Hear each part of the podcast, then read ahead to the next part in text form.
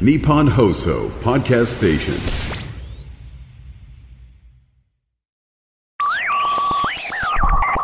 漫画のラジオ。これあのリアルタイムで聞いてくださってる方からすると2024年。はい。1回目の漫画のラジオでございます。どうぞ本年もよろしくお願いいたします。はい。で、えーお正月となったらにはですねあのやっぱりちょっとちょっとスペシャル感欲しいとこありますよね。なので、今回は海外とつながせていただくことになりました。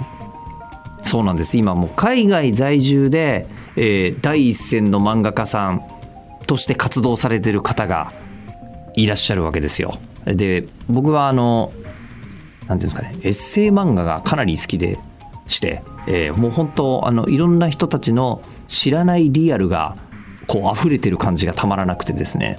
あのパリパリ伝説。はい。というフランス暮らしの,、えあのエッセイ漫画をもうここ何年でしょうね。結構10年単位で愛読してるイメージなんですよ。自分の自分の中では、ええ。2004年から始まってあじゃあ20年だね、ええ。20年今年20周年ですか。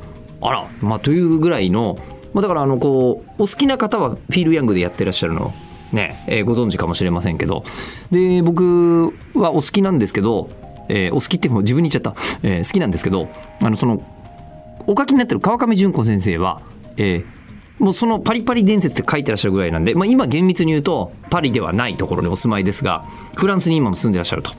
いうことで、えーこの機会を捉えまして、えー編集さんにお願いして、えー今回国を越えて、収録させていただくことになりました。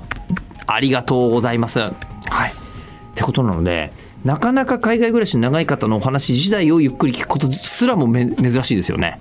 ですので今日はですねそのフランス在住の川上純子先生にお話聞かせていただきたいと思います。それではどうぞ。海を越えて回線をつながせていただいております。先生ありがとうございます。ありがとうございます。今いらっしゃるのはもちろんフランスそうです。ですよね。フランスっぽさがこの辺に。あの作品を読んでいる限りなんかとても、あの風情のあるというか日本ではまず住まないようなタイプのお宅にお住まいみたいな描写がはい。あるんですけど今屋根裏みたいな感じですか？そうですね。今屋根裏部屋が仕事場になってまして、はい。夏は大変に暑くて、はい。冬は大変に寒い屋根裏部屋で、はい。今まさに、はい。えーはい。12月の、はい、もう下旬にそろそろなろうかという時期なんですけどね。あのやっぱりフランスもだいぶ寒いですか？寒いですね。どっちが寒いの？今今日何度なんだろう？ちょっと待ってください。はいなんか雪はまだそんなに降ってないんですけど、結構寒いですね。あでもやっぱり雪はもう当たり前にいやー、あ今2度ぐらい、1度2度ぐらいですか、ね。寒いです寒いです寒いですお部屋の中あ大丈夫ですか？あ、部屋の中じゃなくて外ですね。ですよねですよ。ねええはいさすがにあの2度のところであのゆっくりお話をお伺いするのもこちらもそうですよね。2度ええのところで仕事してる人も、まあいるか。そうですね。あのそこじゃないと仕事できない方もいると思いますが漫画家さんではあまりいらっしゃらないのではという気がそうですね。そうですね。そう、そうですよね。でそして、えー実は今日本は夜の10時過ぎ、はいはい。はいなんですが今、ええ先生は何時ですか？今、えっと、午後の2時半ですね。午後の2時半あ、はい。じゃあもうまさに明るい日の下でそうですね。今まだ明るいですけども、5時ぐらいになると暗くなってきますけど。うん、そんなところでわざわざ今日はお時間をいただきまして、えはい。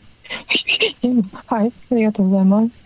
ーただやっぱりあのこうあの今ですねいわゆるこう、えービデオ通話で、えーはい。はい、あのお顔を拝見しながら、はいはいえーでそしてあのこう音声は、まあ、別回線で撮りながらはいみたいな状態で、はい、はい。えーお伺いしてるんですけど、で、あの、こう、作品をこう、あの、拝見して、はいえーいるのでうんありがとう、ございます。いえいえいえいえ、あの、特にこう、ご自分が、あの、出ていらっしゃるパリパリ伝説の方だと、はい。めちゃくちゃシンプルな、はいはい。はい、あの、フォルムの自画像をお描きに、そうですね。はい、なっていらっしゃるので、あの、はいどういう方なんだろうという想像が実はあまり広がってなかったんですが、なんかパーティーとかで他の作家さんに会うと、あ、人間だとか言われます。なんか普通、あ、普通の人だとか言われます。イメージ太陽の塔みたいな感じですからね、若干。そうですね。そんないいものかわかんないですけど、そうですね。なんかあんな形になりましたね。うん。でもやっぱり毎日ドメスティックな日本にこういると、はいあの、はいやっぱり海外にルーツがある方とか、海外生活が長い方は、あのいわゆるずっと国内にいる日本人とこう雰囲気が違うなって感じることがうん。あるんですけどやっぱり、はいはい。はい。先生もかなりあの、はい。海外で暮らしてる方の雰囲気があるというか、ありますか？あります。あの、日本人と余裕が違うというか、余裕？はい。余裕？はい。すごく優雅な感じが出ていらっしゃる気がします。そうですか？はい。うん。余裕を感じるんですけど、なんとなく日本ってアクセクしてる人が、まあ多いんですよ。ですかね。なんか私から見るとちゃんとしてらっしゃる皆さんって感じですけど。あの、こう、ちゃんとしてる分、なんかみんなこうね、あ、すいませんみたいな、こう、あの、なんか言われたらすぐ、ピシャンってなりますみたいな、あーあの人が。はい、多い気がするんですけど、まあ、勝手なイメージですけど、海外の方うんええうんっていうのは、まあ、そういうのはとりあえず置いといてっていう、もうちょっとうん余裕がある器がでかい感じがするというか、ああ、でもなんか多分もう20年ぐらいいるので、はい。なんか、う動きとかがおかしいんでしょうね。多分おかしいっていうか、なんなんですかね。うん、でちちょっとやっぱり変わってきてるのかもしれないですね。ちょっとずつ文化的に表情の作り方とかが違うんじゃないかなと。あ違うと思いますね。なんか私知り合いであの自分の本を翻訳してもらった女性がいて、はい。フランス生まれの日本人なんですけど、日本語喋っててもなんかリズムがフランス人だからなんかちょっと不安になるっていうか、なんかリズムがおかしいので、ちょっとなんだろうやっぱ違うんでしょうね。うん、リズムがフランス人？うん、そうなんですよ。なんかそう。日本語を喋ってるんだけど急に真顔になったりするところがフランス人の動きと同じみたいな感じで私なんか言ったかな今みたいな不安な気持ちになる時はありますね。え、いきなり真顔になる瞬間っていうのがフランスリズムだとあるんですか？あなんか変なそうですね。なんか日本だと真顔に急になると怒ってんのかなってこう、うんうんはい。なんか言ったかなって思っちゃうじゃないですか。はいフランス人って普通になんか真顔に 急に真顔になるんでなんかそんな言い方もおかしいですね。そうそうなんとなくわかりますけど、うんわかりますか？なんとなくわかりまます。雰囲気ですが。す。うん、いや、でもやっぱり、なかなかこれだけ長い海外生活を続けながら、あの、うん第一線で漫画を描き続けていらっしゃる方って、やっぱりなかなかいらっしゃらないと思うので、いやーそうありがとうございます。いえいえ、もうでも今日はそこにたどり着くまでのお話をぜひお伺いしたいと思っておりまして、ははい。よろしくお願いします。はい、はい。よろしくお願いいたします。あの、えっと、先生って、あの失礼ですけど、御年とかっていうのは公開されていらっしゃいますか？あしてますね。多分私あの吉田さんの三つ上？うちの妹と吉田さんが同い年なんですよ多分。あ、本当ですか？昭和僕50年生まあ、れそうです。昭和50年生まれです。はい。はい。あ、私48年なんですけど、はいまもう早生まれっていうことに。そうです。ですよね、なられるわけですよね。なのでね。割とこうあの世代的には近いので、うんそうですね。ねうん見てきたものは、はい。うんいや、なんか吉田さんの見や見た目がすごく、見た目も声も、なんか、すべてが若くて、なんか、うちの娘の学校の友達かなみたいな感じがしちゃって。なんか、ななんすごい若いですよね。いやいやいやいやいや、うん。えーまああのいまだに深夜放送をねあの入社以来続けてますからね。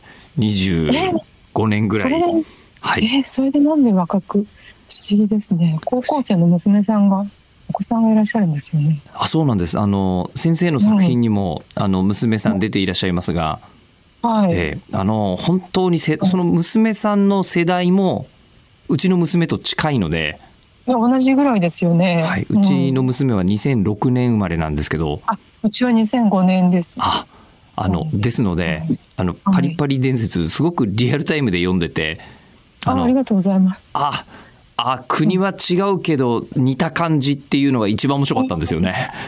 あ、そうですか。よかったです。えーまあ、というのもあるぐらい世代は近いんですけど、僕の人生にはおそらく突出っていうあの選択肢はどこにも現れなかったっていうのがありまして、はいはい。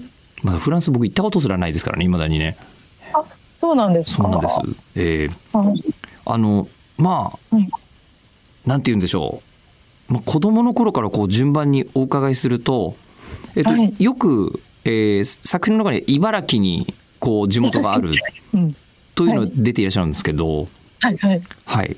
えっと、子供の頃からもう絶対海外に行きたいって思ってるようなお子さんだったんですか、うん。海外に住みたいっていうよりは、なんか気候ものとかのドキュメンタリー、シルクロードとか、それこそあ NHK とかのはい、を見て、海外旅行、特になんかそういうアジアの泥臭い国、まあ日本もアジアですけど、行きたいなっていうのはずっと思ってました。ヨーロッパは別になんか、まあ映像としては好きでしたけど、行きたいとは子供の頃は思ってなかったですね。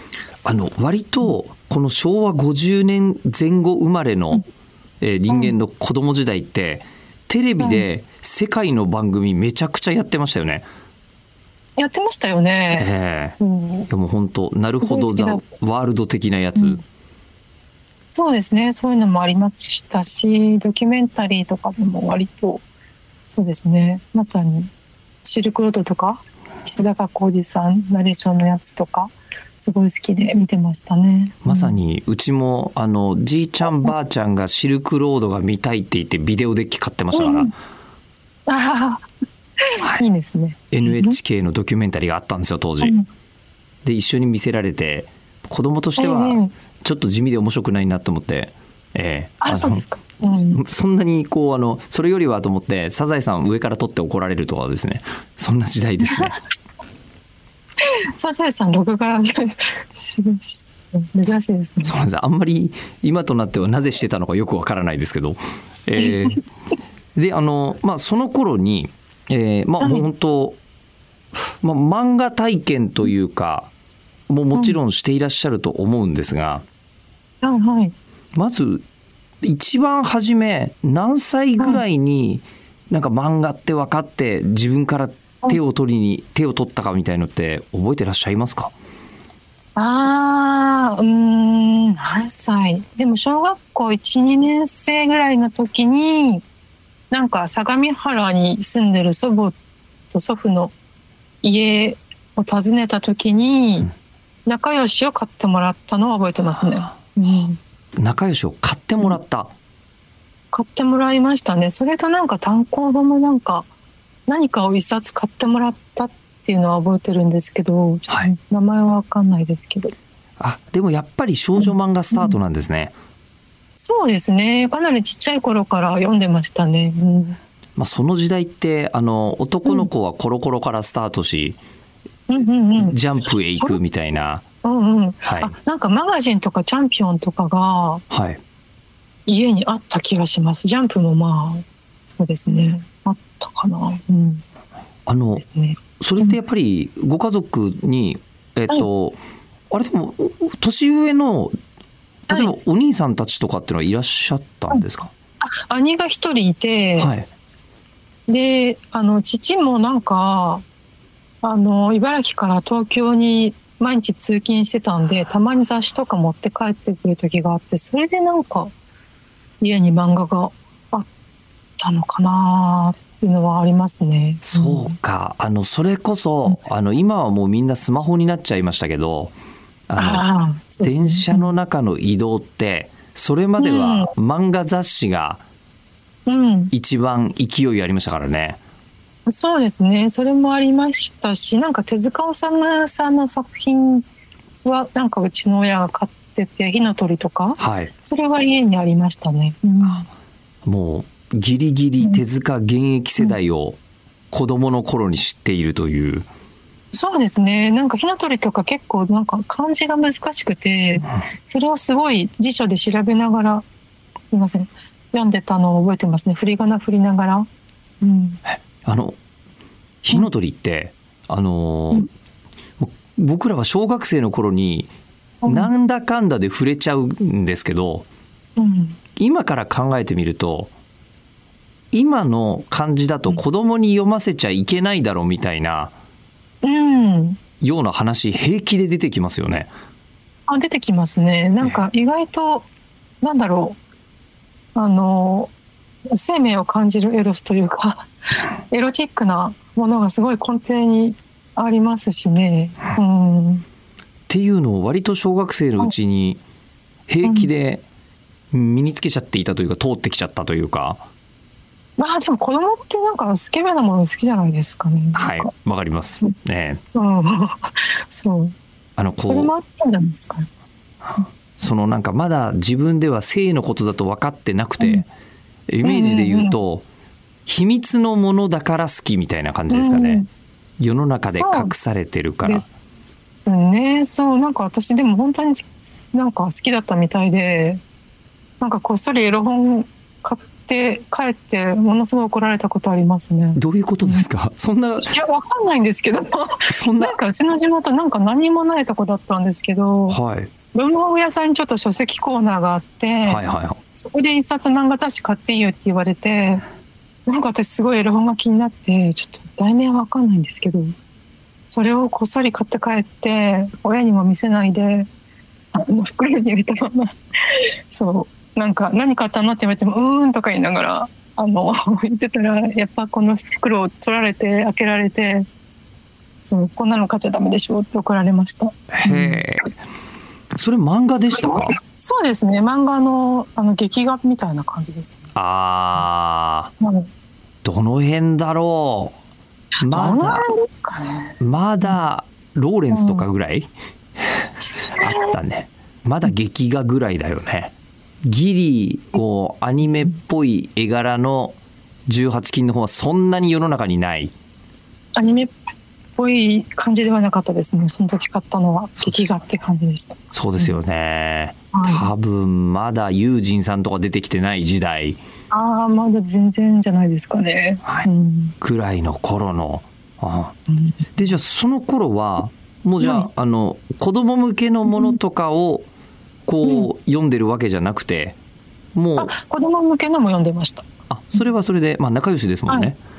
そうですね。仲良しはその後購読しまして、はい、その初めて買ってもらった仲良しがまだキャンディーキャンディーが連載されてる最後の方だったりとかして、でそこからまあ80年代に入っていく感じになるんですけどその頃はもうなんかリボンとかも読んでましたし、うん。チャオとかも読んでましたし、うん、うん、いや漫画は少女漫画ですね。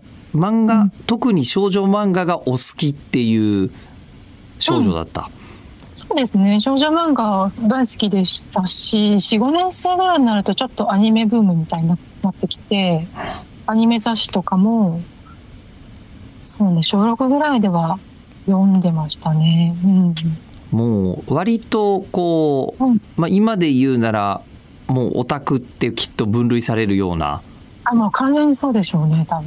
あうんまり外で遊ぶとかそういうのは発想になかった感じなんですか、外できれば行きたくなかったですけど今行ったりもしましたけどできれば行きたくなかった？そうですね。できれば行きたくなかったですね。うん。ずっとお家であの漫画あ読んでたい読んでたかったですね、漫画を。ああ、えじゃあそうん。の時代ってあの、うんよくこう将来何になりたいって聞かれがちじゃないですか、そうですね。ええ。なんて答えてたんですか、あ、その頃はもう小学校の頃はもう完全に漫画家になるってみんなに言ってましたね。おうん。えじゃあもう結構自分でも書いていた、そうですね。書くのも好きだったし、なんか、そう、ちょっと調子乗ってたっていうか、なんかすごい私じ絵が上手いなって自分で思ってたんで、今見ると全然上手くないんですけど、あのどんな絵を描いていらっしゃったとか覚えてますか？子供の頃、まあ最初の頃は仲良しに乗ってる絵を模写したりとかしてましたね。だんだんそれがアニメっぽい絵とかになってきて、まあそれこそこうあのキャンディーキャンディーとかだと、まさに、えー少女漫画の目の大きい絵がそのままアニメに行ったりとか。しているじゃないですか。はいはい。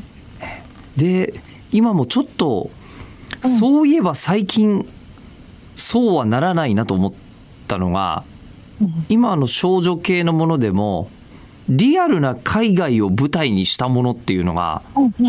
当時ものすごくあったと思うんですけどそうなんですよ。今あんまりないですよね。そう、だから私はもう、何、十、十四五年ぐらい前から、なんか少女漫画で海外ものっていうのを復活してほしいっていうふうに言ってきてたんですけど、はいうん、でも今ちょっと増えたような気もしますね、その頃よりは。うん。で最近読んでるとすぐ異世界行っちゃいますよ。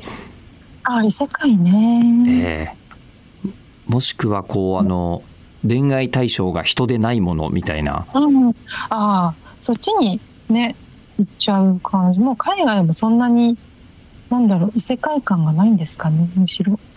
昔は異世界っぽくて、憧れの対象だったけど、今はもうなんかネットでもつながってるし、普通になっちゃって、わざわざ海外が舞台で書く必要ないなって思う人が増えたのかもしれないですね。あ距離感はそうかもしれないですね。多分はい昭和50年代のあのうんキャンディーキャンディーの距離感って、うんうんおそらく今で言うなら異世界ぐらいの、そうですよね。距離ですよねなんか簡単に行けない、もうもしくは一生行けないだろう的なとこだったからって感じだったのかもしれないですね。イギリスの王子様とか、あ、ねそうですね。えーあのうんそれこそベルサイユのバラでフランスの貴族とか言われたら、今の異世界ぐらいの距離があった感じは？確かに。そうですね。するのかもしれないですね。うん。そうかもしれないです。でじゃあやっぱりこうあの、まあ、漫画を描くそして読むのも好きなあのはいお子さんだった先生が、えっとどこかからもう本格的に目指し始めるのかなと思うんですけどはい。どのあたりからこうなんか賞に応募したりとかなんか中学生ぐらいの時に一度仲良しに投稿して、あ中学生まで仲良し読んでたぐらい？読んでました。お読んでましたね。うん。割とこう男子も中学になってコロコロはあんまり読まないぐらいの 距離感はあるんですけど。そうですね。仲良しも読んでたのかな？それとも投稿先に、あ、読んでましたねう。んうん投稿して、まあ全然船外だったんですけど、はいはい。まあでもそれは中学生の時はもうやっぱりプロになるために賞に応募してみようみたいに、うん。そうですね。なりたかったですね。うんその頃またあの若年の漫画家さんっていうのもはいはい。ちょっと多かったですもんね。そうですね。なんかちょうどその時に、仲良しの漫画スクールに応募されてる方で、同い年で13歳の方がいらっしゃって、で結構賞とか取ってらっしゃって、はい。あなんか、ちょっとそれで、ふあの、かき立てられたというか、うん。うん私は13全然あれでしたけど。うん。その方はどうなんですかね？後にプロになってらっしゃるんですかね？へえ、どうなんだろう。あ、わからないですね。まあでもお見かけはしてないかもしれない。やめちゃったのかもしれないです。うんまあでもその時にそういう人もいるぞと思い？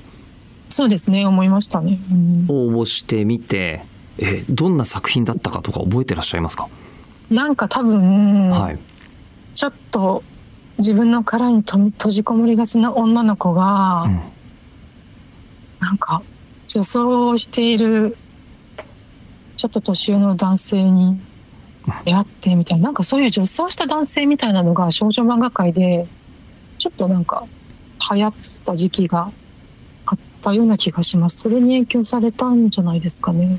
ああうん確かにいきなりあの、うんもう本当にローティーンのあの、うん少女から届く作品としてはうん、割と尖ってますよね。なんかそうですね。なんか、なんか、そそういう、ちょっと尖ったものに憧れてたんでしょうね。でもまあその時は、まあ、まだ仙外って言っても中学生だから、そうですね。まずあの、うん別に何もなんていうんですかねプレッシャーに感じることもないしうん。チャレンジしただけでも十分偉いっていう、うん。はい、感じだと思うんですけど、うん。まあす偉い。今考えると偉いですね。はいえーすぐには諦めたりは全然しなかったですか？諦めてはないですけど、なんか高校生とかになると、なんか他のことにもいろいろ興味が出てきて、漫画描いてる自分ちょっと恥ずかしいなみたいな気持ちになったりとかもした時はありましたね。なんか部活的なこととかアルバイト的なことが始まったりとかですか、なんか部活とかは普通に美術部だったんですけど、なんか結構ライブハウスとかに行き始めて、え？何の話かったんですけど、そうですね。うんライブハウスに行く？はい。そうですね。なんか、あの、音楽がちょっと好きになって、そう、ちょっとライブハウスに行ったり、ライブに行ったりとかし始めと、まあでもその中にも結構漫画描いてる人とかいるんですけど、なんかちょっと漫画家になるって、あの、公言してる自分が恥ずかしくなったりとかして、全然恥ずかしくないですけどね。そう。うん。あのまさにバンドブームぐらいの頃ですよね。そうです、そうです。まさにバンドブームでしたね。うん、でそのじゃあバンドブームに乗ってライブハウス行ってたみたいな。そう、まあそれもありましたね。イカ天とか見てましたし、うんなんか地元の中学の先輩が結構ライブハウスとかに行ってたんで、連れてってもらったりとかして、そうなんですよ。地元だとなんだろうミトライトハウスとかそういうとこかな。あ、水戸、あ、なんか、そなんだろう。そう、水戸はすごい遠い、力遠いんですけど、でも東京のライブハウスとかに行ってましたね。あそうなんですか結構アクティブですね。そうですね。うん、なんか学校とかもちょっと、ちょっと早引けとか して、はいライブハウス行った日もありましたね。いけないですね。えうん誰見てたかとか覚えてらっしゃいますか？覚えてますけど、それは伏せておきます。えなぜ？いや、うん、なんか、昔某芸人さんがおっしゃっててその通りだなって思ったのがあの下ネタは普通のトーンで言えっていう、うん、なるほどって思ったんですけどあの川上先生もすごい落ち着いた大人のトーンじゃないですか。すごく落ち着いた大人のトーンで普通にエロ本って言いますよね。でその普通の同じトーンであのこうえ子供はエロいものが好きっていう言われるとそうだなっていう何かにファってなりますよね。スケベなものが好きか。うん。いやーダメだな。あの一番ダメな小学生ってそのエロい「あああったぜ!」って言っちゃうじゃん。ええ。ごめんなさい完全にそっち。男子はそう。でだからそれを見て女子が本当に男子はバカなんだからっていうふうに言っているがああ女子も興味はあるけどテンションを上げたりはしないっていう。そうね。なんて言うんでしょうね。なんかね正月のい一つ目からしていい女とは何かみたいなことに若干こうちゃんとあのつながってる気がするよ。うん。つながってんのかな？えーまあどっちにしろあのこっちは完全にすみませんスタジオが男子男子なんで、えースタジオだけで話すとろくなことにならないことだけは今も実感しました。えーしかも我々今、ど深夜だからね。そうだ、もう12時過ぎちゃってるね、今日ね。そうなんです。時差がありますから。はい、えーそうなっておりますと。いうことで、えー川上淳子先生、これ第1回なんですが、まあ今回ももちろん一月かけてお届けしてまいりますので、えー次回の更新は、えー1月の14日になりますか。えー1月の14日の午後6時予定で、ございます、えーよろしければ次回以降も、はい、お聞きください。改めましてですが、どうぞ今年もよろしくお願いいたします。